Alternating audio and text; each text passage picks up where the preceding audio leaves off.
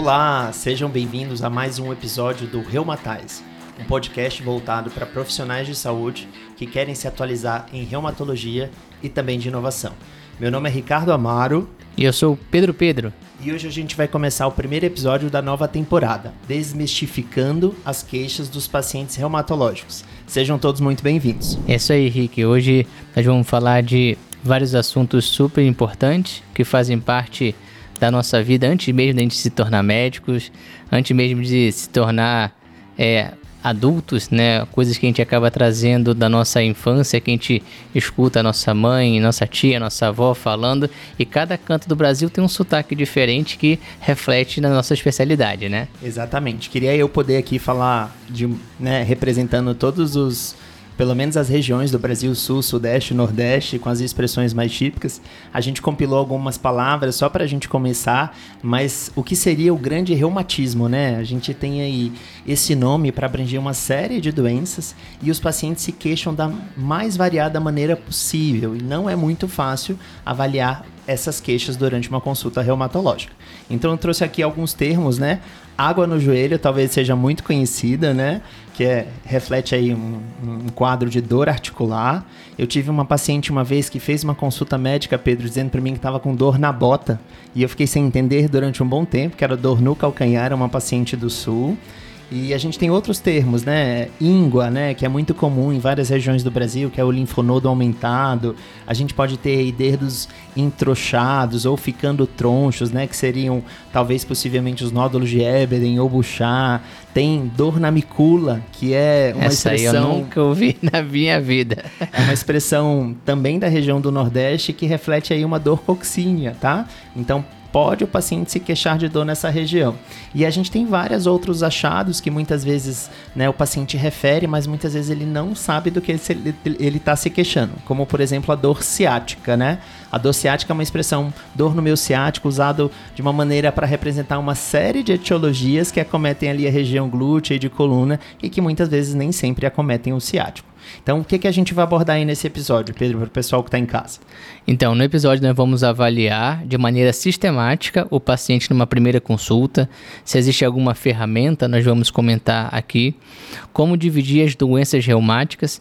Essa divisão é uma divisão mais didática para nos auxiliar no raciocínio. A gente às vezes vai tentar botar o paciente numa caixinha, isso vai ajudar na maior parte dos casos, mas aqueles casos que não nos ajudam a encaixar numa caixinha específica é para a gente realmente abrir a cabeça e saber o que, que a gente não pode deixar de perguntar nesse paciente que tem alguma queixa mais específica ou não. E a gente também tem, né, depois daquela consulta longa com o paciente, que você explicou várias coisas, diversas causas, e aí ele vira para você no final da, da, da consulta, depois de tudo que você explicou de uma série de patologias. Doutor, afinal, eu tenho artrite ou artrose? e aí a gente acaba se resumindo nessas duas palavras todos os nossos diagnósticos, né? Muitas vezes o paciente realmente não entende além dessas duas expressões. E ao mesmo tempo que ele pergunta, na nossa cabeça está assim, é mecânico ou é inflamatório, né? Exatamente, que é uma das maneiras da gente tratar, né? A gente acaba tentando dividir nesses dois padrões. E a gente vai tentar abordar também um pouquinho de padrões articulares, mono, óligo, poliartrite, como que a gente pensa em termos diagnósticos nesse sentido. Mas em relação uma consulta geral, né? A gente tem uma ferramenta que a gente pode utilizar, que é o Gauss, que é uma ferramenta que a gente vai avaliar a história clínica, marcha e postura, membros superiores, membros inferiores e coluna vertebral. Então, de uma maneira geral, nossa primeira consulta reumatológica deveria contemplar todo esse roteiro. E aí esse Gauss, Pedro vai explicar mais ou menos aí pra gente o que, que significa do inglês, mas ele se ele sistematizou uma maneira da gente fazer uma consulta global, né? Claro que a gente vai adequar a consulta à queixa do paciente, mas é uma maneira da gente não se perder naquele paciente com várias queixas, tá? Então, seria um acrônimo, então o G do Gauss seria em relação à marcha, né? Então, gait em inglês, marcha e postura. Então, é importante que você avalie o paciente quando vai chamá-lo para adentrar o seu consultório, avaliar que o paciente, como é que está a sua marcha, se está é, deambulando com alguma assimetria, isso você já consegue avaliar através da inspeção, ou até a postura do paciente, se o paciente tem uma postura mais cifótico, o paciente tem uma, uma postura já com uma anteriorização da, da coluna cervical, isso já vai fazendo que você pense em determinadas patologias e até direcionar a sua história. Então, primeiro seria a avaliação, avaliação da marcha. O A seria de arms, seria a avaliação de membros superiores. Então você vai avaliar as mãos, né? Qual reumato, né? Não comece pelas mãos. Para, ah, eu tô com dor no pé, mas deixa eu ver sua mão, né? Então a avaliação das mãos em conjunto, avaliar é, se o paciente tem alguma sinovite, alguma artralgia, você já vai fazendo uma avaliação tanto da anamnese junto com o exame físico, já vai tendo uma interação, é, melhorando a relação médico-paciente, uma confiança maior. Então, é, iniciar pelos membros superiores tem essa vantagem de você tocar e o paciente se sentir mais confiante, mais seguro, né, Rick? E muitas vezes na própria consulta o paciente já chega mostrando a mão pra gente, né? E aí a gente já começa a consulta exatamente ali, fazendo essa ectoscopia, como o próprio Pedro comentou. E é muito né, legal esse esquema da gente sistematizar, porque muitas vezes os nossos pacientes eles não conseguem ter uma prioridade de queixo. Então, se você seguir esse roteiro, que o paciente chega na sua sala caminhando, que você já avalia a marcha, a maneira como ele senta na cadeira para consulta, depois ele já te mostra a mão, e aí, pelo próprio Gauss, vai ficar faltando depois membros inferiores, né? E aí a gente fazer manobras mais específicas a hora que o paciente estiver na maca. E aí já é um ótimo roteiro da gente sistematizar. Então, isso mentalmente já fica na minha consulta. Ele entra, a gente avalia a marcha, a postura, a coluna, eventualmente uma fraqueza ou uma perda de movimento de alguma parte né, de membro superior ou inferior. Depois ele, quando tem uma queixa, ele já vai mostrando as mãos, os braços. Ele levanta para ir até a maca e depois a gente começa as manobras específicas de membros inferior, de coluna, para fazer toda a avaliação conforme a queixa. Exatamente. Então, só para concluir, então o L seria de limbs, membros inferiores, e o S de spine, que seria a avaliação da coluna vertebral, e logicamente, a depender da queixa do paciente, você vai se debruçar e dedicar mais o exame físico mais direcionado. Perfeito, Pedro. E aí uma das coisas muito importantes, né, que eles chegam na consulta. Doutor, eu tenho reumatismo. Existe, né, esse termo, que é um termo em que a gente engloba muitas doenças na reumatologia, a gente tem mais de 170 patologias, mas a gente tende a definir essas patologias em caixinhas para que a gente consiga raciocinar melhor. Então, artropatia inflamatória crônica, a gente vai ter ali as nossas doenças mais conhecidas, como artrite reumatoide, o grupo das espondiloartropatias. Depois a gente vem para doenças reumáticas autoimunes sistêmicas, aí entram as colagenoses, como doenças mais frequentes, a gente teria o lúpus, miopatia inflamatória, síndrome antifosfolípica, a gente vai ter as vasculites, que é um outro grande grupo de doença, e as até as doenças indiferenciadas, em que a gente tem ali na reumatologia um overlap. Seguindo nesse diagnóstico, a gente teria doença articular degenerativa, como a osteoartrite, e aí a gente está falando mais de uma doença com componente inflamatório menor, mas a gente tem é, clusters em que a gente percebe que essa inflamação é muito importante, a gente já deixou de desassociar a osteoartrite como uma doença não inflamatória, que não é grande essa verdade, ela tem mudado ao longo dos anos. A gente vai ter artropatias cristalinas com a gota, pseudogota, doenças ósseas, e aí o Pedro, especialista em uma delas, né? Osteoporose, doença de Paget outras doenças, artropatia artropatias infecciosas, virais, bacterianas, fúngicas, artropatias relacionadas a infecções específicas, como por exemplo, febre reumática, doença de Lyme, que no Brasil seria a doença de Bajo Yoshinari, e a gente ainda tem umas outras condições, né, Pedro? Exatamente. Condições reumáticas estão relacionadas a outras doenças não reumatológicas, então algumas doenças hematológicas, como anemia falciforme, pode dar dor articular, pode fazer osteonecrose, a própria é, algumas endocrinopatias, como o distúrbio da tireoide, paciente com hipertiroidismo pode evoluir com osteoporose. Então, outras doenças sistêmicas não reumatológicas podem se apresentar como manifestações musculoesqueléticas e aí o paciente acabar chegando para nós reumatologistas sem mesmo ter o diagnóstico de outra especialidade, muito comum na nossa especialidade tão clínica, né, Rick?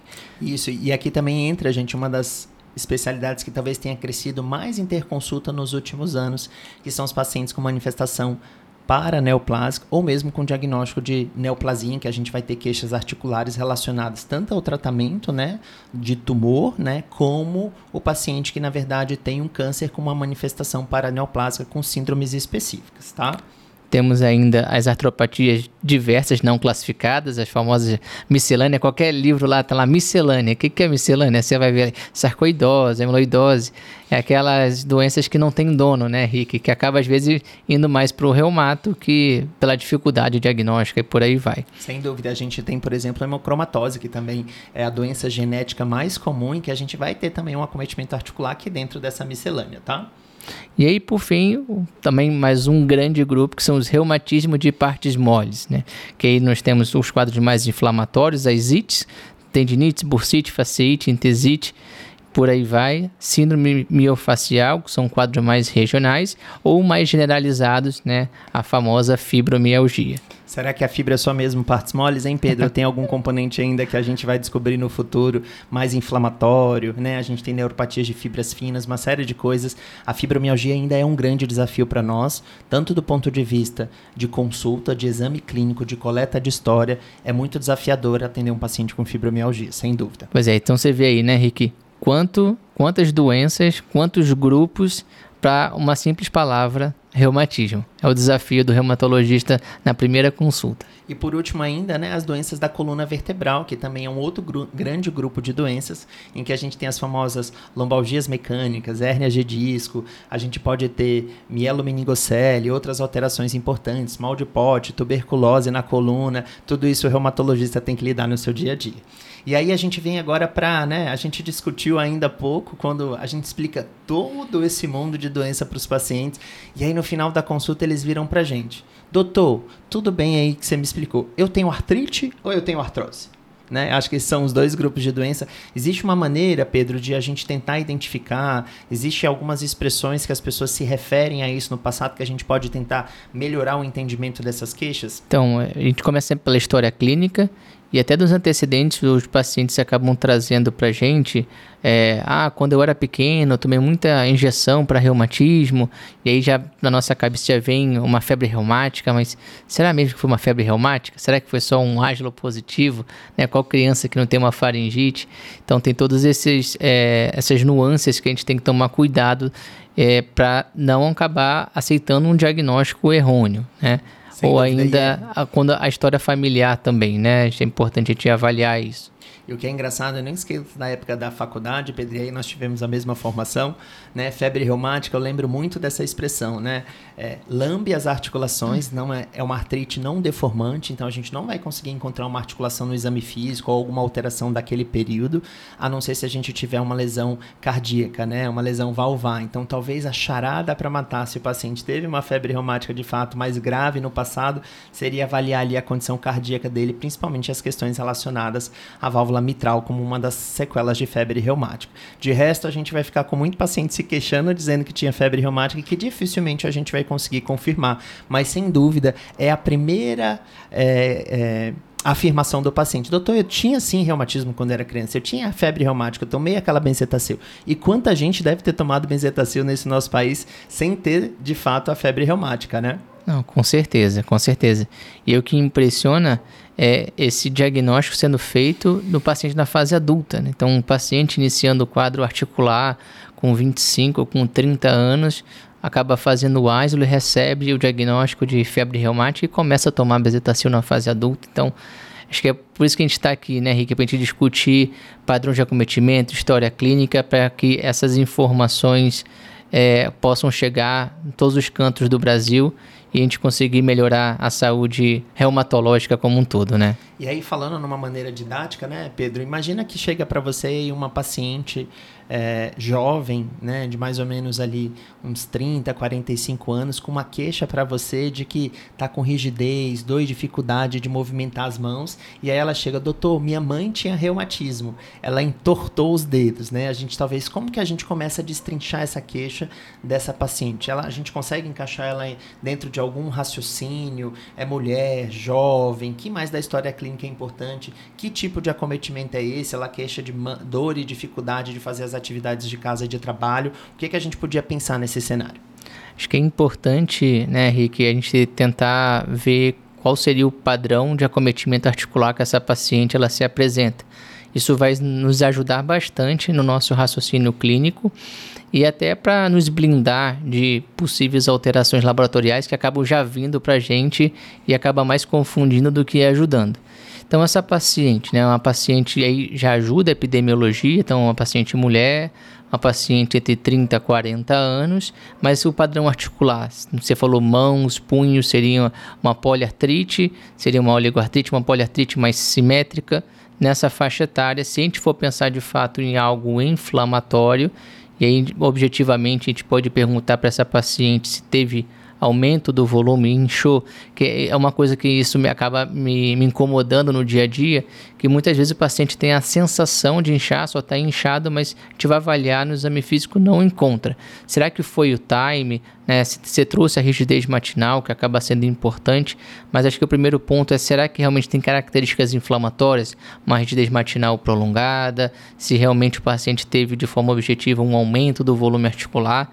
E aí, nesse contexto de padrão de acometimento poliarticular, simétrico, mulher nessa faixa etária e ainda mais com a possibilidade de ter uma história familiar, aí sem dúvida a gente pensa numa artrite reumatoide. Muito bem. E aí é interessante, Pedro, a gente lembrar de fatores que estão associados de maior risco, né? Que é dos hábitos de vida. Tabagismo contaria de maneira positiva para a gente, de fato, estar tá falando de um quadro mais relacionado à artrite reumatoide. E aí a gente tem, por exemplo, é, quadros diferenciais, como por exemplo os quadros infecciosos, mulher jovem, sexualmente ativa, com uma poliartrite, dependendo do é, tempo de acometimento, se muito aguda, um dos diferenciais seria a gente pensar na gonocócica, né, que pode ter uma poliartrite, uma tenosinovite importante, é, alterações de provas inflamatórias, até lesões de pele característica, e a gente pensando num tempo de acometimento aí mais crônico, mais que seis semanas, sem dúvida a gente vai pensar num dos grandes protótipos nossos de doença, que é a artrite reumatoide. E aí a gente também não exclui outras causas, mas é menos provável, uma artrite psoriásica, a depender do quadro a gente vai comentar ali num padrão mais óligo, mas ela também pode simular artrite reumatoide, um padrão mais de obesidade, doença metabólica, ácido úrico aumentado, histórico familiar para doença cardiovascular, cerebrovascular ou história de psoríase na família faria a gente pensar talvez num dos diagnósticos diferenciais. E aí a gente começa, né, a nossa abordagem lá pelo Gauss, a gente poderia poderia ver marcha, poderia ver acometimento de coluna, poderia ver membro superior, membro inferior, e sem dúvida a gente acharia ali uma, acharia uma sinovite simétrica, é, aditiva, inflamatória, com características que fariam a gente pensar na artrite reumatoide. Sem dúvida.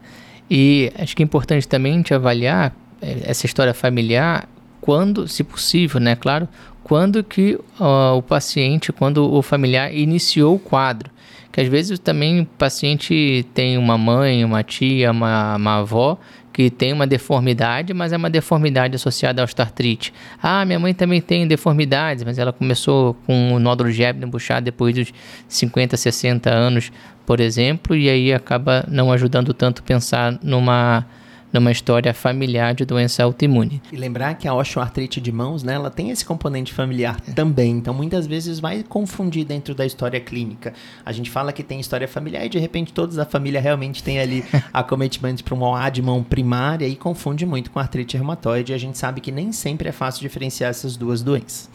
E aí, muito bem, agora, a gente indo para um outro pradão de acometimento, chega para a gente um paciente com um quadro de dor e edema, em primeira metatarse, falangia, primeira metatarse falangiana, homem, tem hábito ali etilista, faixa etária de mais ou menos 40 a 50 anos, já com IMC aumentado, a gente provavelmente aí já vem na nossa cabeça o possível diagnóstico, mas como que a gente faz para estruturar um pouco melhor essa história clínica, como que a gente faz essa avaliação de maneira a contemplar todas as causas? E quais seriam aí as causas diferenciais para a gente explorar mais de uma monoartrite aguda, crônica? Quais são os diferenciais? Geralmente esse paciente bem de livro que você trouxe, ele já chega até com um diagnóstico, né?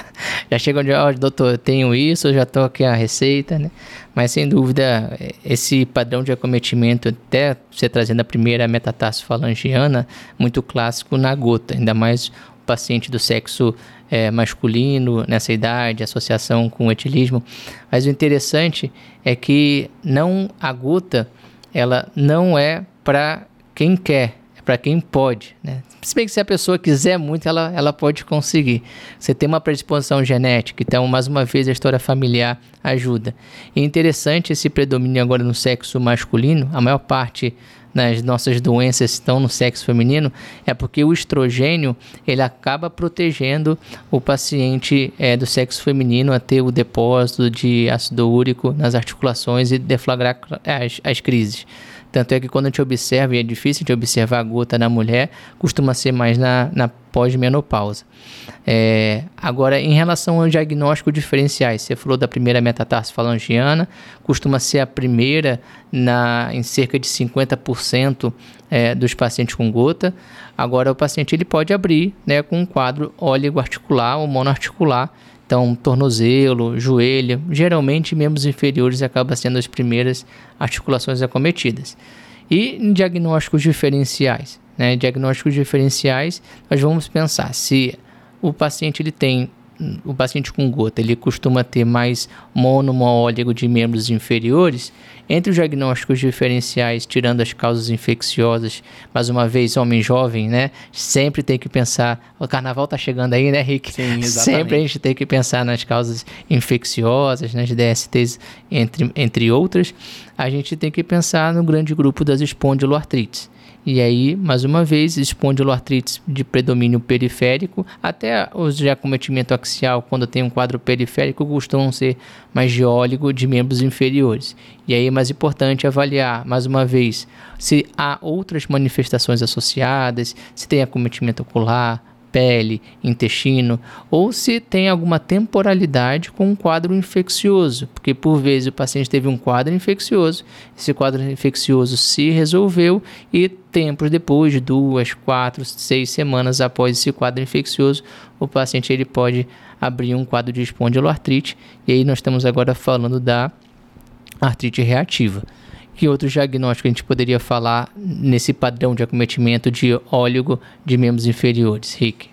É, é, um padrão super interessante. Vou só voltar para a gente recapitular de monoartrite.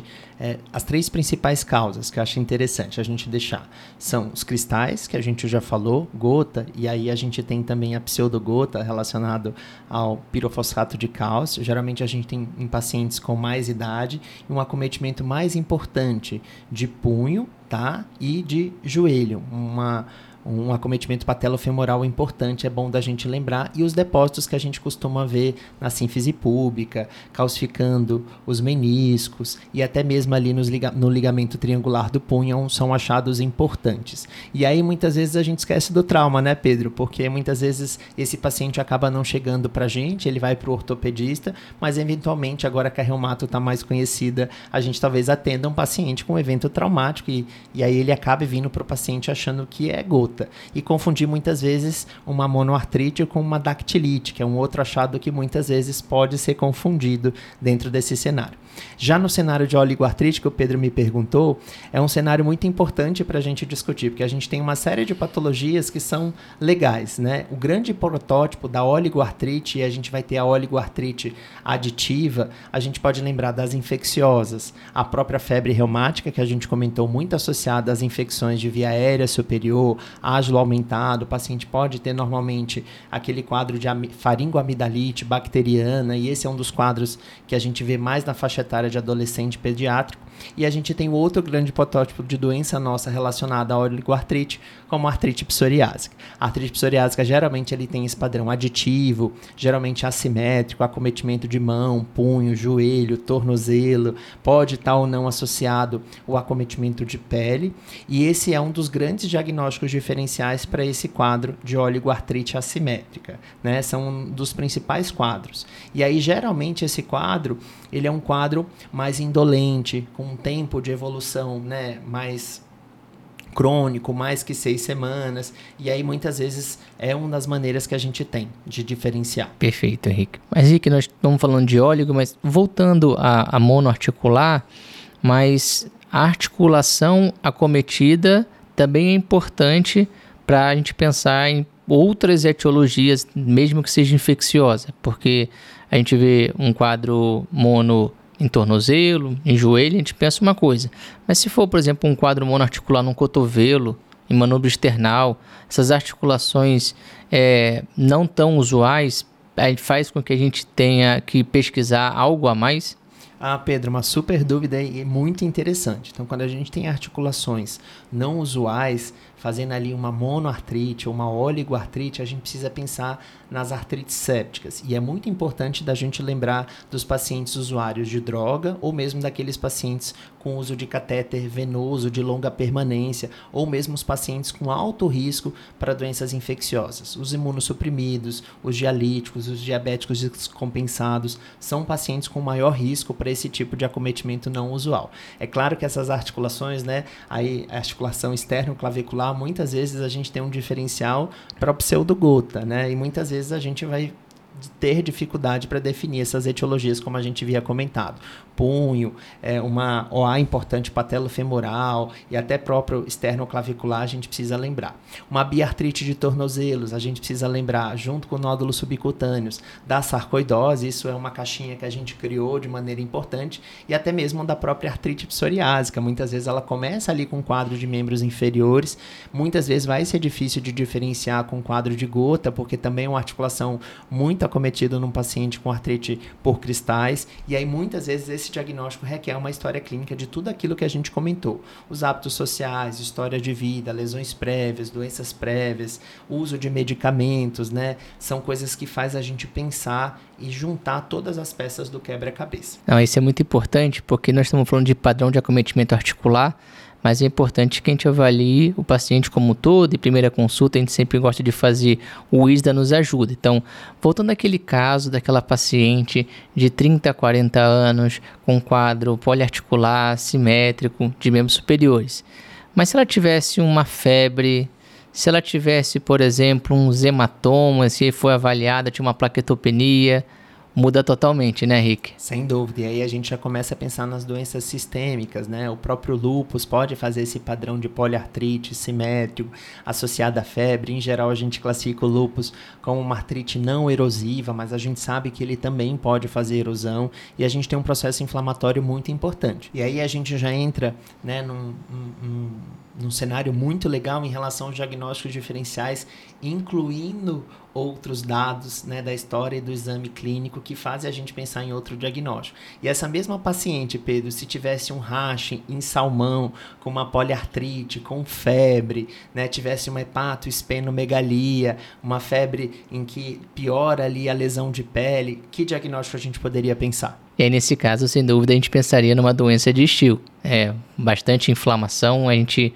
acaba pensando numa doença mais autoinflamatória e, sem dúvida, a doença de Still acaba sendo uma principal hipótese para esse quadro.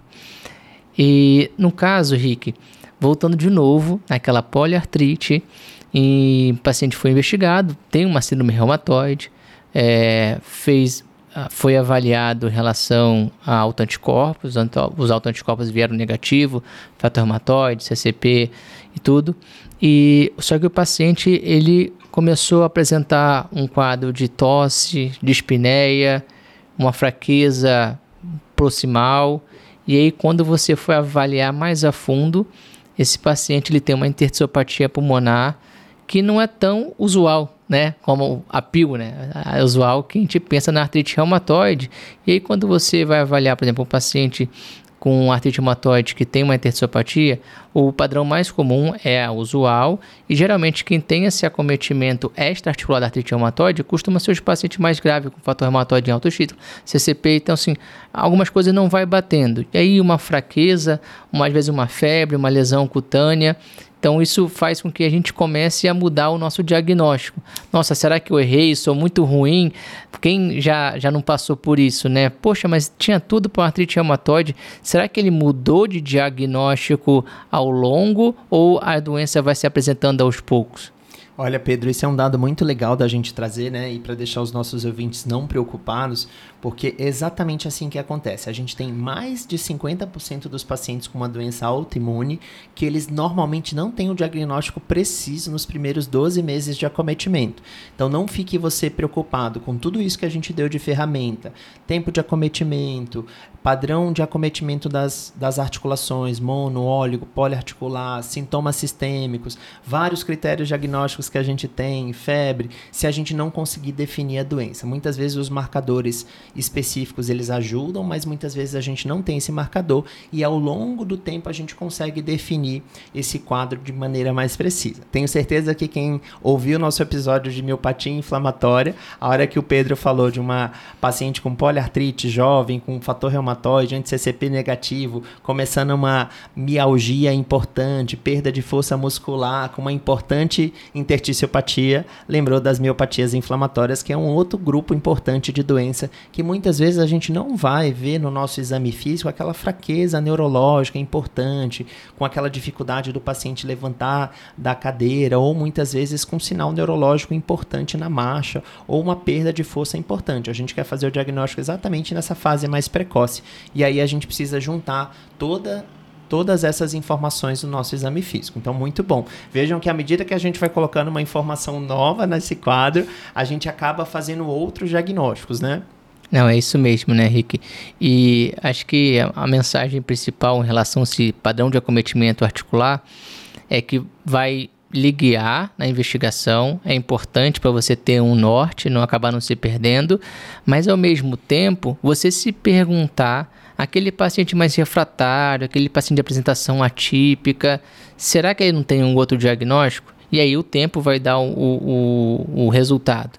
Mas se você é, bater o um martelo e fechar a cabeça, e mesmo o paciente múltiplo refratário, você não abrir para novas possibilidades, não. Pô, deixa eu ver o caso sobre outra ótica, né? Então, será que realmente não é outro diagnóstico? Será que é realmente uma sobreposição? Então, é, é, a gente tenta botar os pacientes numa caixinha, mas por vezes é, ele não cabe nessa caixinha, né? Vai um braço numa caixa, a perna na outra, e a gente vai tratando, vai tratando, e é importante fazer essa revisitação do diagnóstico conforme a apresentação clínica do paciente. E aí, para né, falar das últimas manifestações de avaliação do nosso episódio, o Pedro trouxe um cenário que é muito comum nos pacientes com dor em coluna, que muitas vezes a gente quer classificar eles como inflamatório e mecânico, muitas vezes é um exame físico difícil de ser realizado, porque a coluna a gente tem algumas manobras para avaliação de flexão, extensão e até mesmo provocar dor, mas muitas vezes elas não são específicas e vem uma das grandes dúvidas da população em geral, né? A tal do ciático. Doutor, eu tô com dor no meu ciático, é uma das queixas muito comuns. Tem alguma maneira da gente avaliar, Pedro, quando é que um ciático pode ser uma espondiloartrite, por exemplo? Algumas coisas para a gente fechar um pouco mais essa avaliação do exame clínico da coluna como um todo, que são manifestações mais axiais. A gente falou agora no episódio o tempo inteiro de manifestações de articulações mais periféricas, mas o reumatologista também cuida de maneira muito importante. É bom a gente sistematizar essa avaliação da coluna axial como um todo. Olha, é, é engraçado. Eu vou. Juro assim pelos meus pais, tá? Hoje eu tava indo é, pro hospital e peguei um Uber. E o Uber olhou assim no jaleco, né? Reumatologista, ah, doutor, você é reumatologista? Sou. É, o que, que o reumatologista faz? Ah, tá, faço isso, isso aqui. Tá bom. Ô, doutor, tô com uma dor, tipo, na coluna, meu pai também tem. Ele tinha uns 30 anos mais ou menos, né? Ah, falei, tá, tudo bem, mas como é que é a sua dor? Né? Então, caracterizar aí, a primeira coisa a gente vai tentar caracterizar se é mais mecânico ou inflamatório. Logicamente, você já vai pensar na profissão do paciente, que é bem importante.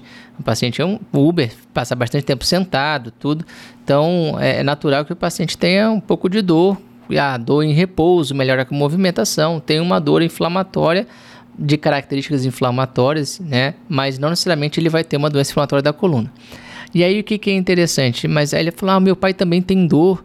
Eu falei, mas você já teve alguma dor em outra articulação? Aí ele apontou para o cotovelo né? Então, nossa, será que esse paciente tem uma, uma espondiloartrite? É, então, é essa coisa que a gente está falando, de tentar trazer algumas caixinhas e a gente vai fazer perguntas é, que possam estar correlacionadas, né? Só esse parênteses. Mas voltando à pergunta, né? Então, como é que a gente poderia diferenciar se realmente é uma dor do ciático, né? Se está tendo uma radiculopatia, se é uma dor do ciático verdadeiro.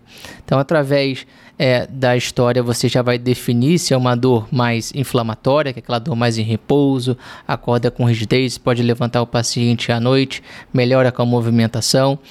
É, ou é uma dor que vai piorar com a movimentação. Se a gente está pensando de radiculopatia, umas causas mecânicas, a partir do momento que eu me movimento, seja aumentando a pressão da, do abdômen e fazendo com que um disco na máquina de disco a, faça a compressão desse nervo, a dor ela vai irradiar por todo o trajeto do ciático.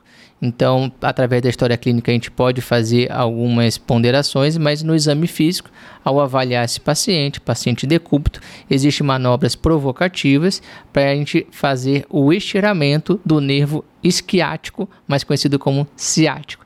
Então, o próprio Laseg, embora a sensibilidade e especificidade não seja das melhores, mas a gente pode fazer o Laseg. Até agora, mais uma vez, uma dor verdadeira do ciático, a partir do momento que você provoca essa dor, essa dor ela tem que percorrer por todo o caminho do ciático.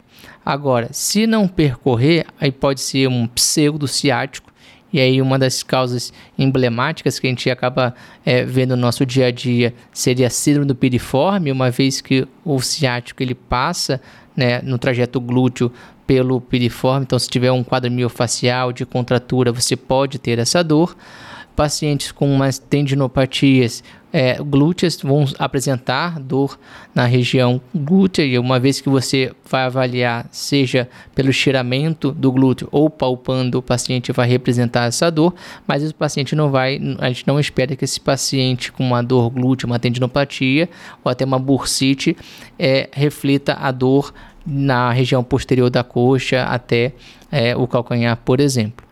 Agora, o que, que a gente vai prestar atenção, o que, que a gente vai pensar na, mais nas espondiloartrite, um quadro mais inflamatório? É quando o paciente ele apresenta já uma redução de mobilidade da coluna, que a gente pode avaliar pelo Schober, né? ou ainda o paciente ele pode é, apresentar uma redução da amplitude de movimento na rotação do quadril, se já tiver um acometimento mais grave assim da sacroiliaca.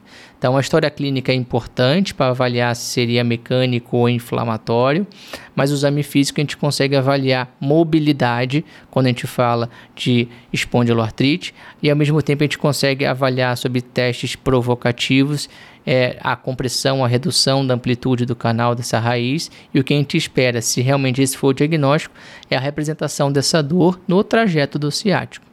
Muito bom, Pedro. Só para lembrar, né, de maneira importante, a gente fala muito do Schober, é, mas um dos testes mais sensíveis para as espondiloartrites é a distância trago parede, quando alterada a gente precisa realmente pensar muito, porque muitas vezes o shoulder vai estar tá reduzido só pelo paciente ter uma inatividade, ser sedentário, e muitas vezes a gente é, falsear ali um quadro mecânico com um quadro inflamatório, e a flexão lateral da coluna também é um ótimo teste para a gente avaliar dentro desses quadros inflamatórios. Lembrar que a lombalgia inflamatória é menos de 1% dos casos, apesar da gente ver muito e a gente pensar muito em espondiloartrite, 99% dos casos a gente está falando de quadros mecânicos, né? E é isso que o Pedro realmente comentou. E a lombalgia mecânica aguda com a ciatalgia, muito característica com aquela dor que corre pela parte posterior e vai até o dedão do pé, muitas vezes o paciente ele se lembra de maneira muito precisa do evento. Então ele tem uma torção, um estiramento, ele mudou algum móvel de lugar, ou ele deu um jeito fazendo atividade física ou academia, e isso de fato é a ciática verdadeira. E as outras dores do ciático referidas pela população de uma maneira geral têm uma característica, uma temporalidade mais insidiosa, assim como as espondiloartropatias, em que os sintomas eles são por meses, né? E eles podem até mesmo melhorar sem um tratamento específico nos primeiros anos de doença. Muito bem, agora para fechar nosso podcast, a gente já falou dos padrões de acometimento de doença, já falamos sobre como avaliar o paciente numa primeira consulta, já falamos sobre as diversas queixas nas mais diferentes é, possibilidades dentro do regionalismo e dos estados brasileiros ricos em expressões. É, a gente tem um outro paciente que a gente tinha comentado que é super difícil de avaliar, que é um paciente com dores de maneira difusa, né? E aí uma das grandes coisas que a gente precisa avaliar são as queixas de partes moles, que não necessariamente são queixas articulares, como muitas vezes a gente estava tratando aqui, monoartrite, oligoartrite. Esses pacientes muitas vezes eles vão ter dor próximos à articulação, na inserção do tendão. Hoje a gente tem um diagnóstico diferencial desses quadros com entesite, que é sim uma manifestação inflamatória, mas muitas vezes a gente está falando ali de uma dor mais miofacial, de uma entesite, uma peritendinite, que são achados que muitas vezes vão ser difíceis da gente classificar entre inflamatório ou relacionado a uma doença como a fibromialgia. E aí, Pedro, como que a gente pode sistematizar uma avaliação de um paciente com muita queixa, dói coluna, dói ombro, dói cotovelo, dói perna, dói o pé, né, dentro disso que a gente falou e quais os possíveis diagnósticos diferenciais, já até falei de entesite, mas uma maneira da gente tentar abordar esse paciente, como que você aborda esse paciente na sua prática? Olha, quando o paciente vem com múltiplas queixas, primeiro eu tento direcionar, mas tudo bem, se pudesse escolher uma, uma, qual é o local onde mais dói? Aí ele falou, doutor, dói tudo. Então, provavelmente deve ser um quadro realmente difuso. E quando a gente fala que a, a, dor difusa, e aí falando mais aqui já da fibromialgia, não necessariamente o paciente tem que ter dor em todos os cantos do corpo. Quando a gente fala uma dor difusa, tem que ter dor dos dois lados do corpo, né? O lado de cima e o lado de baixo. E é muito interessante isso que você falou, Pedro, que é hoje nos critérios de fibromialgia a gente vai usar o índice de dor generalizada, que a gente avalia quais são as partes do corpo acometidas, exatamente como você comentou. A gente vai ter um acometimento que ele é bilateral, ou seja, lado direito e esquerdo, necessariamente não simétrico, mas ele tem que acometer também a parte superior e inferior. Então, isso que é um acometimento mais difuso, né, que é uma das poucas doenças em que a gente vê esse quadro. A gente até pode ter doenças mais sistêmicas, causando um acometimento mais difuso, mas com certeza de predomínio mais articular. Talvez uma miopatia, né, numa fase mais aguda, com perda muscular importante, possa ter um padrão, por exemplo, mais difícil aí da gente diferenciar de uma fibromialgia no começo. E é claro, as espondiloartrites com aquele padrão mais entesítico, muitas vezes é o que você falou, a própria palpação da parte periarticular, nem sempre a gente consegue diferenciar bem se é periarticular, se é no músculo, mas aí a gente vai para a propedêutica para ajudar a gente nessa diferenciação. Então, muito bem, gente, o episódio, acho que a gente conseguiu trazer para vocês dados objetivos, importantes, várias é, situações que possam facilitar a anamnese, a avaliação clínica e o próprio exame físico. E tem mais uma coisa que eu queria chamar a atenção de vocês em relação a algumas dicas de exame físico e talvez alguns comentários muito rápidos sobre monoartrite, principalmente infecciosa, né? Os principais fatores para artrite séptica: prótese de quadril ou joelho, infecção de pele, cirurgia articular prévia, paciente ter o diagnóstico de artrite reumatoide, idade mais de 80 anos e diabetes é um dos principais predisponentes para um quadro de artrite séptica. A gente conferiu com vocês antes que artrite séptica ou artrite em locais não esperados, lembrar dos usuários de droga e pacientes com catéter de longa permanência. Eu queria também chamar mais atenção em relação à osteonecrose espontânea. A osteonecrose que ela pode acontecer só em uma articulação ou ela pode acontecer em várias articulações. Em geral, quando a gente observa em multissítios, acaba sendo é, articulações de médio tamanho. Então, paciente com ombro, joelho, até grandes articulações como quadril, húmero, a gente pode observar essa osteonecrose espontânea. E é importante a gente avaliar os, quais são os principais fatores de risco: alcoolismo né, e uso crônico de corticoide. Logicamente que existem doenças sistêmicas associadas à osteonecrose, nós já falamos aqui da anemia falciforme, mas tem outras hemoglobinopatias e outras doenças como HIV, algumas medicações, além do corticoide, como retrovirais, também podem favorecer a osteonecrose, mas sem dúvida a gente sempre tem que avaliar corticoide nesse paciente com osteonecrose espontânea. Muito bem, chegamos ao final de mais um episódio do Reumatize. E aí a gente trouxe para vocês informações a respeito de como avaliar um paciente no cenário de poliqueixas, de como estruturar uma consulta para que você consiga fazer de maneira objetiva a avaliação de coluna, membros superiores, membros inferiores, associado a pistas diagnósticas, sistêmicas, febre, diagnósticos diferenciais dentro da prática clínica. Se vocês tiverem mais interesse, escutem o nosso episódio de monoartrite, em que a gente aborda um pouco sobre gota e algumas informações a mais desse diagnóstico tão importante de um perfil de pacientes monoarticular e também o nosso episódio relacionado às artrites infecciosas, fazendo o diagnóstico diferencial entre óligo e poliartrite. Exatamente. E se você ao final da sua primeira consulta não chegar ao diagnóstico, calma, é totalmente compreensível. Se ao final de um ano você não conseguir chegar ao diagnóstico do seu paciente, tudo bem, é compreensível. E se o seu paciente não está evoluindo como é esperado, tem uma apresentação atípica, revise o seu diagnóstico, pois pode ser que o paciente de fato apresente outra doença que você inicialmente não enxergou, mas que o tempo está lhe ajudando a enxergar. Então não esqueçam de seguir o Reumatize nas principais plataformas, no Spotify, no YouTube, nas nossas redes sociais, no Instagram. Se você gostou do episódio, não esqueça de curtir e classificar o Reumatize dentro dos podcasts que você escuta. Exatamente. Dá, ó, cinco estrelas pra gente, né? É rapidinho e nos ajuda bastante. E se você ainda não se inscreveu na nossa newsletter, se inscreva. A cada 15 dias você vai receber no seu e-mail conteúdos importantes como artigos, revisões, guidelines, todos no formato Reumatize de escrever lúdico, didático, rápido, prático e fácil de aprender. Fique com a gente. É isso aí. Valeu, pessoal. Até mais.